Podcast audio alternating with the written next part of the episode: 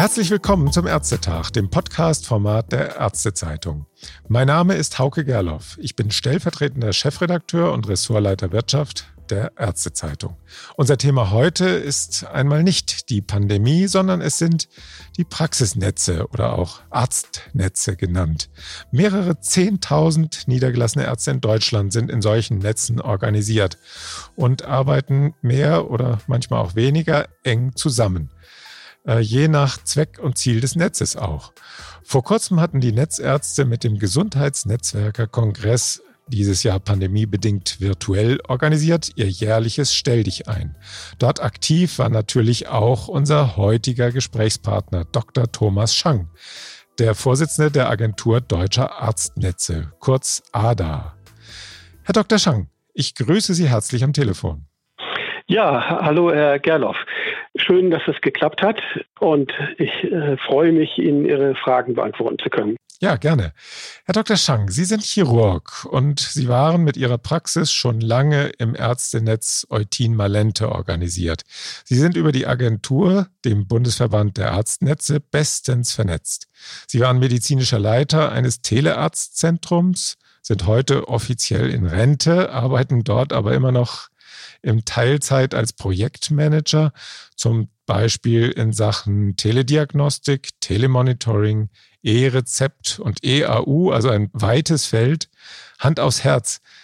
Ist ein virtueller Kongress ohne Netzwerken in den Pausen für einen echten Netzwerker ein vollwertiger Ersatz? Oder würden Sie sagen, auf jeden Fall besser als gar nichts? Ja, natürlich sind die persönlichen Kontakte, insbesondere der informelle Austausch am Rande, sehr erschwert und das fehlt ganz einfach. Online-Veranstaltungen sind aber natürlich eine große Chance, den Austausch nicht ganz abreißen zu lassen, auch nicht in Pandemiezeiten. Es zeigt sich aber auch, dass kurze Online-Meetings mit überschaubarem Teilnehmerkreis zu konkreten Themen, etwa so für eine Stunde Dauer, für Diskussionen ganz optimal sind. Wir machen das zum Beispiel in der Agentur Deutscher Arztnetze jetzt in regelmäßigen Abständen, dass wir Mitgliederkonferenzen haben. Kurzes Online-Meeting mit einem, mit einem Thema. Das wird sehr gut angenommen und ist ganz hilfreich. Ich glaube, dass nach der Pandemie weiterhin viele kleine Online-Meetings stattfinden werden, aber hoffentlich auch wieder große Präsenzveranstaltungen. Insgesamt, glaube ich, wird sich der Austausch verstärken durch die jetzt intensivierten Online-Möglichkeiten. Allerdings bei vermindertem Aufwand für Reisetätigkeit, was auch ein Wert an sich ist. Mhm.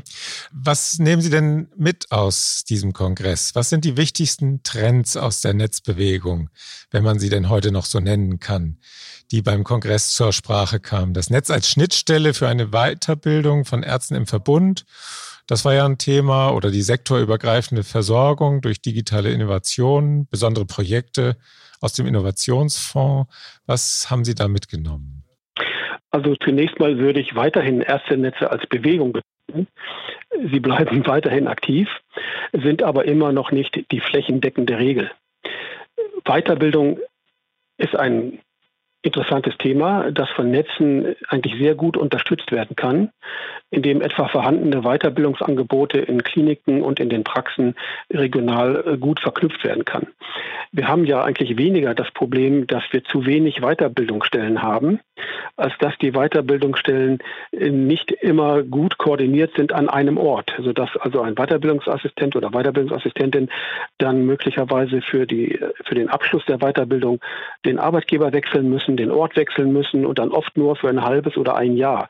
Das ist sehr problematisch, sodass also da wirklich auch eine Rolle von Ärztenetzen darin bestehen kann und etliche Ärztenetze tun das auch, zusammen mit den Kliniken, ja, ich möchte es mal so als Weiterbildungsverbünde zu machen, wobei das Wort Weiterbildungsverbund nicht heißt, dass sie als ein gemeinsamer Arbeitnehmer auftreten können, Arbeitgeber auftreten können, denn das ist rechtlich schwierig. Aber absprechen kann man sich natürlich durchaus und das wird vielerorts auch gemacht. Digitale Innovationen können eine sektorübergreifende Versorgung natürlich wesentlich unterstützen, im Kern durch einen erleichterten, verbesserten, qualitativ hochwertigeren Informationsaustausch. Was digitale Innovationen aber nicht können, sie können nicht der entscheidende Treiber sein, wenn nicht grundlegende Strukturen einer sektorübergreifenden bzw. integrierten Versorgung bereits bestehen. Digitale Strukturen müssen auf funktionierenden analogen Strukturen aufbauen und sie verbessern, was auch heißen kann, dass analoge Strukturen neu gedacht werden. Also digitalisieren allein ist nicht der Schlüssel zu allem, sondern wie es so schön heißt, was wir brauchen, ist eine digitale Transformation. Also Aufbau und Änderung der bestehenden Prozesse, Verbesserung der Prozesse, und Digitalisierung ist ein wichtiges Hilfsmittel dazu. Ja, Garbage in, Garbage out. Also wenn die Strukturen nicht stimmen, dann ja. kann die Digitalisierung einem auch nicht weiterhelfen. Ja, das ist wohl so. Ja, genau. Ganz genau. Das ist keineswegs banal. Ja, ja, das glaube ich. Herr Doktor Schang, wenn Sie als Projektmanager tätig sind, da können Sie ja dann auch durchaus die Spreu vom Weizen trennen. Also wo ist denn Garbage in und Garbage out und was ist vielleicht die andere Seite? Was ist denn zurzeit Ihr Lieblingsprojekt im Gesundheitswesen in Sachen Vernetzung? Sie sind ja überall dabei, E A U, E-Rezept. Ja, also E A U und E-Rezept ist, ähm, das machen wir in unserer Telemedizin-Firma in Nempten am Plöner See, die als GmbH. Für eine große deutsche Krankenkasse arbeiten wir im Wesentlichen, aber auch für andere Krankenkassen, ist die Idee, wie kann man tatsächlich ärztlich verantwortungsvoll Fernbehandlung betreiben. Mhm. Das heißt, wie kann man am Telefon oder vor allen Dingen am Video, also wir machen das, wenn wir in eine Behandlungssituation gehen, ausschließlich über Video, weil wir den zusätzlichen Informationskanal unbedingt nutzen wollen. Ja. Wie können wir, unter welchen Voraussetzungen kann sich in voller ärztlicher Verantwortung ein Arzt trauen, eben auch ohne den Patienten vorher zu kennen und zu sehen, Empfehlung, konkrete zu geben, denn das ist schon Behandlung, oder gar eine Krankmeldung oder ein Rezept auszustellen. Mhm. Das ist auch andere als banal und da ist, glaube ich, noch sehr viel Mühe erforderlich, um solche Prozesse zu definieren und zu sagen, welche Informationen brauche ich wirklich, um eine Diagnose sicher genug zu stellen, um zu einer konkreten Handlungsempfehlung zu kommen. Das ist nicht ganz so einfach. Ärzte sind es gewohnt, den ganzen Tag Entscheidungen zu treffen und Diagnosen zu stellen, aber eben nicht in der Sondersituation einem unbekannten Patienten gegenüber am Telefon und in der Fernbehandlung. Und da wird man, wenn man verantwortungsvoll ist, in vielen Fällen auch sagen müssen, das kann ich nicht am Telefon, das kann ich auch nicht am Videotelefon, aber in einigen Fällen eben doch. Und jetzt zu identifizieren, wann denn, in welchen Fällen ist das gerechtfertigt und wann soll man es lieber nicht machen. Das besser zu definieren, das ist etwas, was wir zum Beispiel auch, auch in unserer Ärztekammer in Schleswig-Holstein intensiv diskutieren. Mhm. Also das ist insofern ein interessantes Zukunftsthema, nicht? Wie zum Beispiel, wie kann ich per Video Funktionsuntersuchungen machen, wie kann ich das auswerten. Da gibt es tatsächlich noch relativ wenig wissenschaftliche Untersuchungen dazu. Ah ja, also da sind Sie... Das ist, das ist also tatsächlich ein, ein interessantes Thema. Ne? Und E A U und E-Rezept sind natürlich äh, wichtige Hilfsmittel. Wenn ich denn wirklich meine, in bestimmten Fällen ist eine Videofernbehandlung durchaus sinnvoll und richtig und auch ärztlich wirklich zu vertreten, dann macht das natürlich auch nur dann Sinn, wenn ich dann auch ein Rezept ausstellen kann und wenn ich dann auch eine A U ausstellen kann. Was im Moment nicht geht, weil die entsprechende Richtlinie des gemeinsamen Bundesausschusses das nicht mehr vorsieht, mit Ausnahme von Corona-Fällen. Aber alle anderen Fälle, also eine klassische Möglichkeit von einer verantwortungsvollen Fernbehandlung, dass auch mal für, für drei, vier Tage eine Krankmeldung geschrieben werden kann, das ist im Moment nicht möglich. Mhm. Leider. Nicht. Aber ich hoffe, dass man da nochmal intensiv drüber nachdenkt. Ja, da ist ja vieles im Fluss im Moment. Ja, ja, kommen wir vielleicht nochmal zum Thema Netzbewegung. Sie hatten ja eben gesagt, dass man durchaus noch von einer Netzbewegung sprechen kann. Also ich hatte so ein bisschen den Eindruck, dass es jetzt in der Pandemie so ein bisschen ruhig um diese Netzbewegung geworden ist. Praxisnetze werben ja immer ein bisschen für sich mit dem Argument auf regionale Herausforderungen an die Gesundheitsversorgung mit auf die Region optimal angepassten Maßnahmen reagieren zu können. Haben Sie da Beispiele, wo das in der Pandemie gut funktioniert hat in Netzen?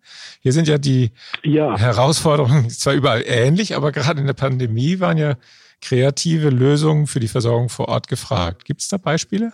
Also zunächst mal, ja, ich meine, die öffentliche Berichterstattung in allen Medien ist in, im letzten Jahr ja dadurch gekennzeichnet gewesen, dass sie verständlicherweise fast nur noch ein Thema, nämlich Corona, kennt. Ja, klar. Und da rückt natürlich vieles in den Hintergrund, was nicht heißt, dass nicht Arzt als Corona mehr läuft in Deutschland. Zu Beginn der Pandemie, so vor einem Jahr, nicht, mhm.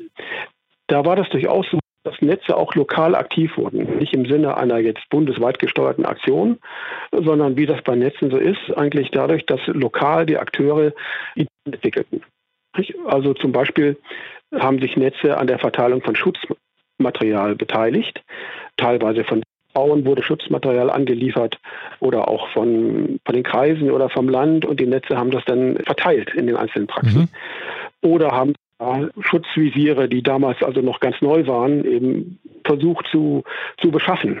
Irgendwie. Also das war so noch die Anfangsphase, nicht? Als es nirgendwo Masken gab und Schutzmasken und das, also das ist ein großes Problem. Ja. Das haben wir ja Gott sei Dank überwunden jetzt. Und dann war es natürlich so, ich entsinne mich noch sehr gut, dass zu Anfang der Pandemie herrschte einfach eine ziemliche Verwirrung, um nicht zu sagen fast Chaos, über die Testmöglichkeiten und deren Konsequenzen. Wo kann man den testen? Wer soll den testen? Kliniken wurden, Klinikambulanzen wurden überlaufen, wollten aber eigentlich gar nicht testen, wollten die Patienten gar nicht in der Klinik haben. Ja. Einzelne Arztpraxen wurden überlaufen, ne, wollten aber eigentlich auch gar nicht testen. Testzentren gab es noch gar nicht. Ja. Also, und da haben natürlich etliche Netze, auch unser Netz, organisiert Videokonferenzen oder Telefonkonferenzen mit Praxen, öffentlichem Gesundheitsdienst, K V-Kreisstelle, Kliniken, um das miteinander abzusprechen. Wer macht was, wo, wann und was kommunizieren wir an die Öffentlichkeit. Also das hat funktioniert. Das war wirklich sehr hilfreich. Nicht? Dann äh, im Laufe von einigen Wochen hat sich das dann eingespielt. Mhm. Ja? Äh, aber gerade so in der Anfangsphase waren Netze eigentlich häufig so die die lokalen Macher vor Ort, die einfach gefragt waren mit einer guten Idee und mit einer kommunikativen Fähigkeit. Mhm. Da war erstmal gar nichts organisiert. Und da haben, glaube ich, Netze sich vielerorts ganz nützlich machen können. Und im weiteren Verlauf gab es da dann auch noch was, was Ihnen so aufgefallen ist? Test, jetzt die Testkonzepte oder? Ja, natürlich. Dann gab es natürlich auch das Problem, was machen wir mit den ganzen Infektpatienten, mit den Patienten, die Fieber haben. Mhm. Nicht? Das heißt, wie, wie halten wir die aus dem normalen Praxisbetrieb raus, um nicht die Praxen noch zu Infektionstreibern zu machen? Ja. Nicht? Das heißt also, wie können die Praxen sich untereinander absprechen? Wer macht Infektionssprechstunden? Wann, wann macht er das? Wie organisieren wir das gemeinsam? Wir geben uns gegenseitig Tipps. Also so lauter informelle Dinge, die aber, glaube ich, gerade am Anfang der Pandemie sehr wesentlich war. Denn ehrlich gesagt, niemand hatte so richtig einen Plan. Mhm. Ja? Ich hoffe, dass bei der nächsten Pandemie wir besser dastehen. Aber damals war das wirklich, da war wirklich lokale Improvisation wirklich geplant. Nicht? Mhm. Netze haben aber einfach noch nicht die Funktion einer offiziellen Einrichtung, die von vornherein in die Bewältigung von Krisen eingebunden werden, sondern es hängt einfach noch, oder es hing damals, und ich fürchte, das ist weiterhin noch so, vieles hängt nach wie vor von lokal engagierten Personen ab. Mhm. Und die sind dann oft im Netzen. Und äh, dann vielleicht gleich weitergefragt, ist das Thema Netze oder Arztnetze dann eigentlich auch für neu niedergelassen, also für junge Ärztinnen und Ärzte relevant? Oder sind die eher so individuell und dann halt digital vernetzt, aber nicht so in, in, in einer Organisation? Wie sehen Sie das? Also es sind eigentlich gerade neu Niedergelassene, die von einem Austausch mit den bereits niedergelassenen Kolleginnen und Kollegen sehr profitieren können. Und die suchen auch den Kontakt, beziehungsweise sie freuen sich über unsere Kontaktaufnahme. Mhm. Und also wenn sich in unserer Region jemand neu niederlässt, dann ruft der Netzvorstand dort an, nimmt Kontakt auf oder unsere Netzgeschäftsführerin und stellt sich vor und bietet an ein Gespräch. Und das wird eigentlich auch regelmäßig wahrgenommen. Und die niedergelassenen Kolleginnen und Kollegen, die freuen sich eigentlich sehr, dass sie sofort Anschluss finden. Mhm. Mitglieder werden können im Netz, was sie aber natürlich nicht müssen, und dann natürlich sofort in der Pipe, in der Informationspipeline hängen. Nicht? Ja, natürlich sind auch jüngere Kolleginnen und Kollegen vielleicht ein bisschen digital affiner als ältere, mhm. aber es ist natürlich so, dass auch digitale Vernetzung nur dann wirklich gut funktioniert, wenn eine persönliche Vernetzung bereits besteht. Also ich vernetze mich eigentlich digital mit Menschen, die ich vorher schon kenne. Mhm. Außerdem haben natürlich gerade die jüngeren Kolleginnen und Kollegen das größte persönliche Interesse an zukunftsfesten, kooperativen Versorgungsstrukturen im mhm. Netzverbund. Denn das sind diejenigen, die vielleicht noch zwanzig oder dreißig Jahre ihre Praxis führen wollen. Jemand, der sowieso in zwei Jahren aufhören wird, hat vielleicht nicht mehr ganz das dringende Interesse daran. Also es sind eigentlich gerade die Jungen, die Jüngeren, die von der Netzstruktur mhm. profitieren könnten.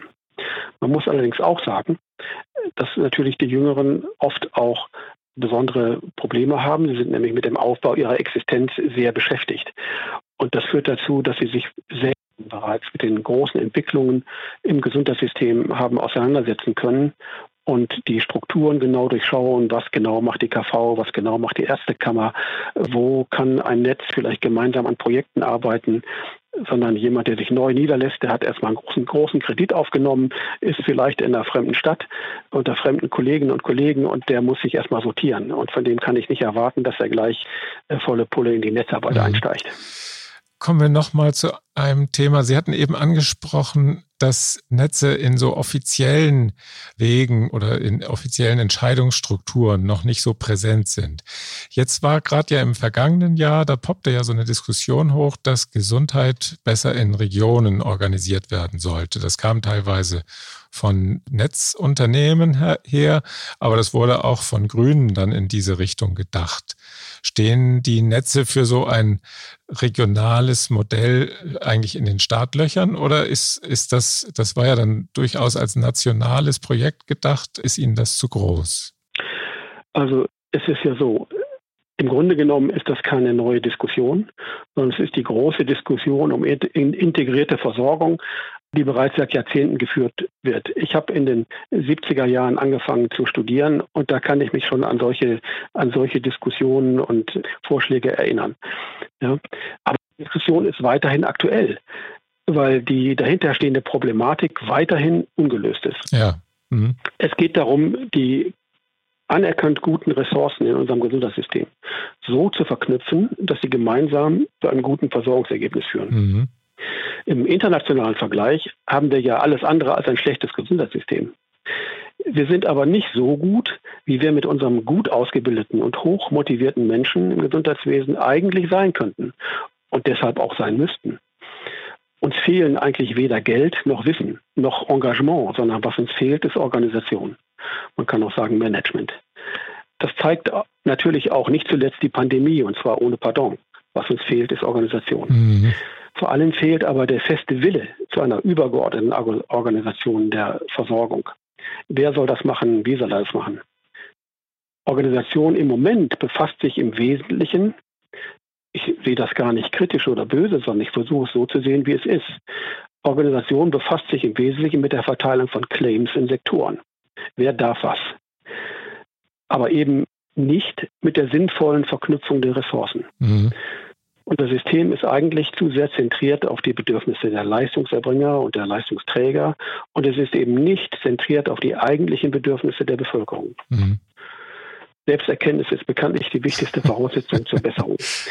Die Preisfrage ist, wie wir das zusammen tatsächlich ändern können. Ja, im Moment hat... Ich, ich, ich, ich, ja. kann, ich kann keine grundlegende Antwort geben, aber ich kann Folgendes mal versuchen. Eine wesentliche Steuerung des Systems erfolgt über die Vergütung.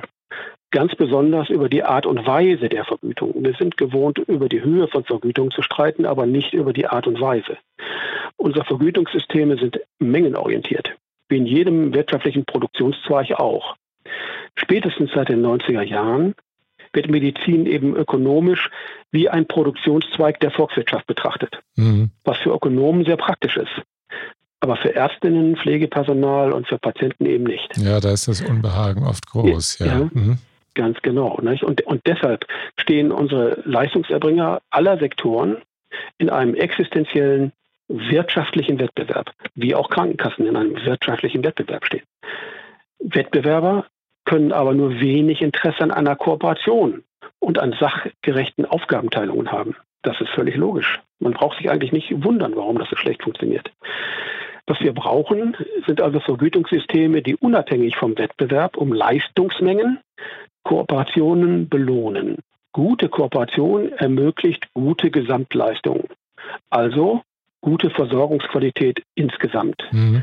Deshalb sollte die Versorgungsqualität belohnt werden, um Kooperation zu fördern. Mhm. Und Kooperation sollte gefördert werden, indem man Versorgungsqualität belohnt. Das eines bedingt das andere. Und dazu gibt es weltweit verschiedenste Beispiele solcher Systeme, eigentlich seit Jahrzehnten schon. Das ist alles nicht wirklich neu. Man könnte zum Beispiel über ein Vergütungssystem aus Strukturfinanzierung, Kopfpauschalen im Sinne von Capitation, unabhängig von erbrachten Leistungsmengen und Qualitätsindikatoren zur Versorgungsqualität nachdenken. Es gibt solche Systeme. Eins möchte ich aber ganz gerne noch betonen. Sektorengrenzen sind nicht das Übel schlechthin, sondern die sind ein Symptom. Was man also jetzt oft hört, eine bedingungslose Abschaffung der Sektorengrenzen, ist nicht die Lösung des Problems. Eine Abschaffung, schlichte Abschaffung der Sektorengrenzen im Sinne einer schrankenlosen Öffnung der Kliniken für die ambulante Versorgung wäre eher ein großer Schaden für die flächendeckende Sicherstellung der ambulanten Versorgung. Es kommt aber darauf an, die abgesteckten Claims der Sektorengrenzen überflüssig zu machen durch ein kooperatives, also ein integriertes Vergütungssystem.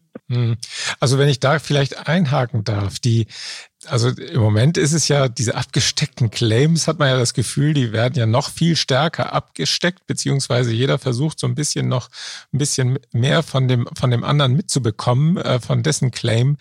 Das merkt man jetzt zum Beispiel gerade, es geht ja um diese Ersteinschätzungssysteme, damit die Patienten, die jetzt im Notfall oder in den Bereitschaftsdienst kommen, an die richtige Stelle automatisch oder mehr oder also sofort an die richtige Stelle geleitet werden.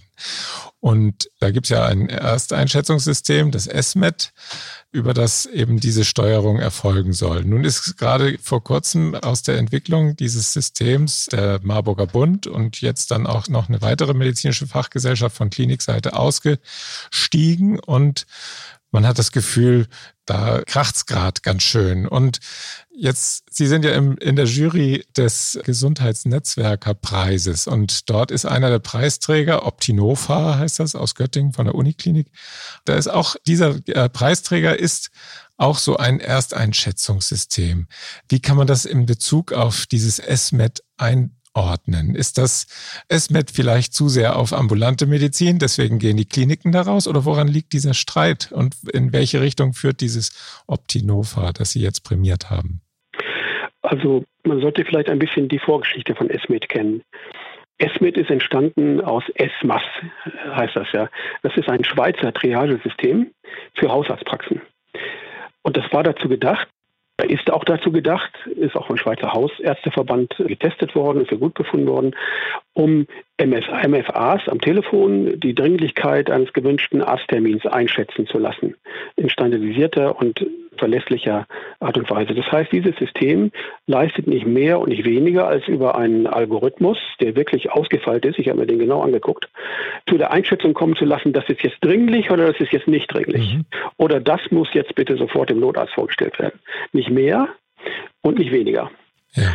Und nun wird dieses System adaptiert an deutsche Verhältnisse verwendet, um neben Dringlichkeit einer ärztlichen Versorgung auch eine Zuordnung zu Versorgungsstrukturen zu leisten. Solange wir aber einen wirtschaftlichen Wettbewerb der Sektoren haben, das Thema von vorhin, hat ein solches Verteilungssystem wenig Chancen auf allgemeine Akzeptanz. Denn egal wie ich verteile, einer ist immer beleidigt. Ja. Grundsätzlich sind gut ausgearbeitete Triagesysteme natürlich allemal besser als das Bauchgefühl einer Fachangestellten oder auch eines Arztes, die in großer Taktfrequenz rasche Entscheidungen treffen müssen.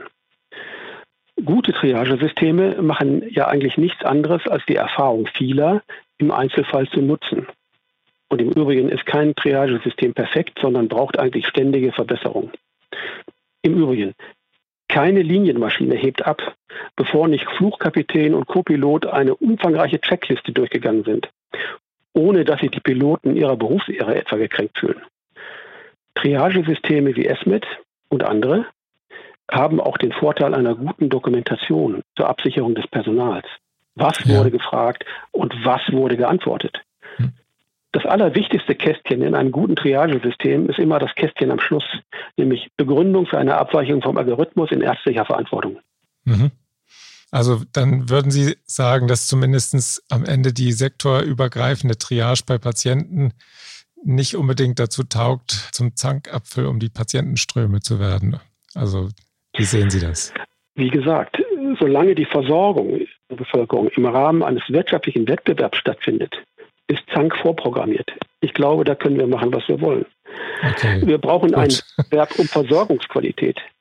Und wenn wir einen Wettbewerb um Faktorungsqualität haben und nicht mehr um Leistungsmengen, ja. dann wird niemand mehr auf gute Triagesysteme, Behandlungspfade und gute Qualitätsindikatoren verzichten wollen. Ja. Denn dann werden die dringend gebraucht. Ja, okay, dann sind wir eigentlich schon fast wieder beim nächsten Thema, nämlich die integrierte Versorgung über die besonderen Verträge, die Selektivverträge. Wenn Netze bei Krankenkassen mit solchen Verträgen zum Zuge kommen, da geht es ja dann genau darum, dass man eben eine bestimmte Versorgungsqualität erreicht und dann dafür vielleicht auch ein bisschen besser bezahlt wird. Dann kann das vielleicht einem Netz dann auch helfen, eine Geschäftsstelle zu finanzieren oder auch zusätzliche Einnahmen für die Mitglieder zu erwirtschaften und gleichzeitig die Versorgung der Patienten zu verbessern. Welche politischen Perspektiven gibt die Bundesregierung da in, im Moment? Da hat es ja jetzt ein Gesetz gegeben, das Gesetz zur Verbesserung der Gesundheit und Pflege. Was hat sich da für Netze Wichtiges getan? Haben die Netze das alle auf dem Schirm? Ganz offensichtlich hat ja der Gesetzgeber einen Handlungsbedarf zur Belebung der integrierten Versorgung klar erkannt. So ist es ja. Er ist aber natürlich ein bisschen, was heißt natürlich, aber so sehen wir das, ein bisschen zu kurz gesprungen. Die Möglichkeit, zum Beispiel Verträge kassenübergreifend und regional abzuschließen, war im Grunde genommen, genommen ja die Korrektur einer früheren Abschaffung dieser Regelung. Mhm. Deswegen trotzdem positiv. Die grundsätzliche Neugestaltung der wirtschaftlichen Grundlagen der Versorgung, nämlich kooperationsfördernde Vergütungssysteme, wurden nicht angegangen. Aus Sicht der Netze wäre insbesondere in der kommenden Legislaturperiode wichtig, dem Management regionaler Versorgung einen größeren Stellenwert zuzuordnen. Ärztenetze können da der Kristallisationspunkt einer sektorübergreifenden operativen Versorgung sein. Nicht Ärztenetze alleine, aber sie können und sollten eine wesentliche Rolle spielen. Denn Ärztenetze haben sich mit der Idee einer kooperativen Versorgung von selbstständigen Einheiten bereits befasst. Das ist was anderes als integrierte Versorgung innerhalb einer Klinik oder einer Firma, wo es nach Befehl und Ausführung geht. Sondern wir haben hier selbstständige Menschen, die überzeugt werden müssen, zusammenzuarbeiten, was sie dann auch können, wenn sie den Nutzen einsehen. Und dazu brauchen sie eine verlässliche Finanzierung von Managementstrukturen durch K Vs und Kassen und auch die Möglichkeit, vor allen Dingen Koordinationsleistungen, die sie dann erbringen, zum Beispiel durch Case- und Care-Managerinnen und auch ärztliches Personal für bestimmte klar umrissene Aufgaben im Sinne einer Institutsermächtigung mit den Kostenträgern dauerhaft abzurechnen. Mhm. Solche Strukturen sollten also nicht immer nur sporadisch und zeitweise von Vertrag zu Vertrag finanziert werden, sondern die, solche Strukturen sollten eine feste Aufgabe im Leben bekommen. Und deswegen ist eine der Forderungen der Agentur Deutscher Arztnetze, was wir brauchen, ist eben die Möglichkeit, im Rahmen einer Art Institutsermächtigung bestimmte Leistungen, nicht komplette Versorgung, sondern bestimmte Leistungen wie Stellung eines Heimarztes oder Case- und Care-Managerinnen werden vom Netz eingestellt und arbeiten dann zusammen mit den behandelnden Ärzten der Patienten, um Assessment zu machen, um Versorgungsbedarfe festzustellen und so weiter. Ähm, es, es gibt da einige wenige Selektivverträge, die kassenübergreifend schon seit vielen Jahren bestehen, aber das Gros der Selektivverträge bewirkt einen erheblichen Verhandlungsaufwand für wenige Patienten und nur sehr begrenzte Laufzeit. Mhm. Ist für Netze eigentlich nur zu schaffen, weil das hauptsächlich dann völlig ehrenamtlich passiert. Und wenn ich dann zwei Jahre zu einer Krankenkasse laufe und am Ende kommt nichts dabei rum, dann ist es meine Freizeit, aber hohe Kosten. Wenn ich jetzt in der gleichen Zeit einen Manager bezahlen müsste, der jetzt zwei Jahre lang zu Krankenkassenverträgen läuft, dann könnte ich den nicht bezahlen, wenn er anschließend nicht einen guten Vertrag nach Hause bringt. Also, ja. also als durchgehend verlässliche Finanzierungsbasis für Netze sind solche Verträge leider wenig geeignet. Mhm. Und sie haben deswegen eher eine Berechtigung als Pilotprojekte für eine spätere Übernahme in die Regelversorgung. Und da kommt ein Punkt, den ja auch Helmut Hildebrandt jetzt als wesentlicher Gesprächsdiskussionsanreger dort ins Spiel gebracht hat. Was wir brauchen, sind eigentlich regionale Strukturen, die eine solche regionale sektorübergreifende Versorgung managen. Das können Ärztenetze sein, das können Ärztenetze sein, die eben sich der Hilfe einer Managementgesellschaft vergewissern. Das können auch mal Kliniken sein, die das zusammen mit den niedergelassenen Ärzten machen. Das ist flexibel, aber irgendeine Struktur, die also managt, das brauchen wir. Mhm. Wenn Sie jetzt zurückgucken auf die letzten vier Jahre, die Bundesregierung ist jetzt auf der Zielgeraden sozusagen und damit auch Gesundheitsminister Spahn. Da ruckelt es im Moment ziemlich stark, vor allen Dingen wegen Corona. Aber wenn Sie jetzt mal so auf den Bereich blicken, der die Netze betrifft, waren das vier gute Jahre für innovative Versorgungsformen. oder eher schlechte Jahre? Ja, zunächst mal, Minister Spahn hat natürlich ein bisher völlig ungekanntes Tempo der Gesetzgebung vorgelegt und ganz viele, kann man aber sagen, ja. und ganz viele verschiedenste Baustellen angefasst. Das spricht auch dafür, dass vorher ein gewisser Innovationsstau tatsächlich bestand. Da ist ja was dran. Und dafür verdient er wirklich Anerkennung, muss man wirklich mal sagen. Ja? Mhm. Die Telematikinfrastruktur und insbesondere die elektronische Patientenakte und das E-Rezept, das hat schon deutlich an Fahrt aufgenommen. So sehr, dass wirklich diese Dinge mit hoher Wahrscheinlichkeit im Laufe dieses Jahres in den Alltag eingehen können und ich glaube auch werden. Mhm. Also das ist wirklich, das hat wirklich Fortschritte gemacht. Umsetzungen, also etwa die Versorgung der Praxen und Kliniken mit T I-Routern oder die flächendeckende Beschaffung des und zur Verfügungstellung des elektronischen Heilberufsausweises, die man für diese Strukturen dringend braucht, das zeigt große Schwächen, nicht? Und da haben wir es wieder, das allgemeine Organisationsproblem, was wir offenbar in Deutschland haben. Mhm. Aber irgendwie werden wir das hinkriegen, aber wir müssen wirklich lernen, besser zu organisieren. Okay. Alle zusammen. Das ist ja ein gutes Schlusswort. Herr Doktor Schang, vielen Dank für das Gespräch heute. Wir bleiben auf jeden Fall am Ball mit der Ärztezeitung und Sie im Norden ja sowieso besonders gut. Sie sind ja da sehr erfolgversprechend unterwegs, wenn man an die beiden Aufstiegsaspiranten Hamburg und Holstein-Kiel denkt. Und ja, wir bleiben auch im Gespräch. Alles Gute für Sie. Ja, das freut uns natürlich sehr und natürlich drücken wir Holstein-Kiel den Störchen alle Daumen. Das ist ganz klar. Ja. Und vielleicht, wenn ich noch ein Schlusswort sagen darf, also was wir aus der Sicht der Ärztenetze gerade intensiv diskutieren, das sind eben auch, ist einfach gute Ideen, brauchen auch gute Umsetzung durch geeignete Strukturen und Finanzierungsmodelle. Ja. Die nach Paragraph siebenundachtzig b anerkannten Ärztenetze sehen wir als geborene Partner der Kostenträger und der K V und zur Neustrukturierung des Systems. Und einige Punkte, die wir dazu brauchen, sind, Netze müssen Leistungen selbst abrechnen können im Sinne einer Ermächtigung, Case- und Care-Management, ärztliche spezielle Leistungen, zum Beispiel Heimversorgung. Und Case- und Care-Management sind wichtige Dinge, die im S G B fünf verankert werden sollten.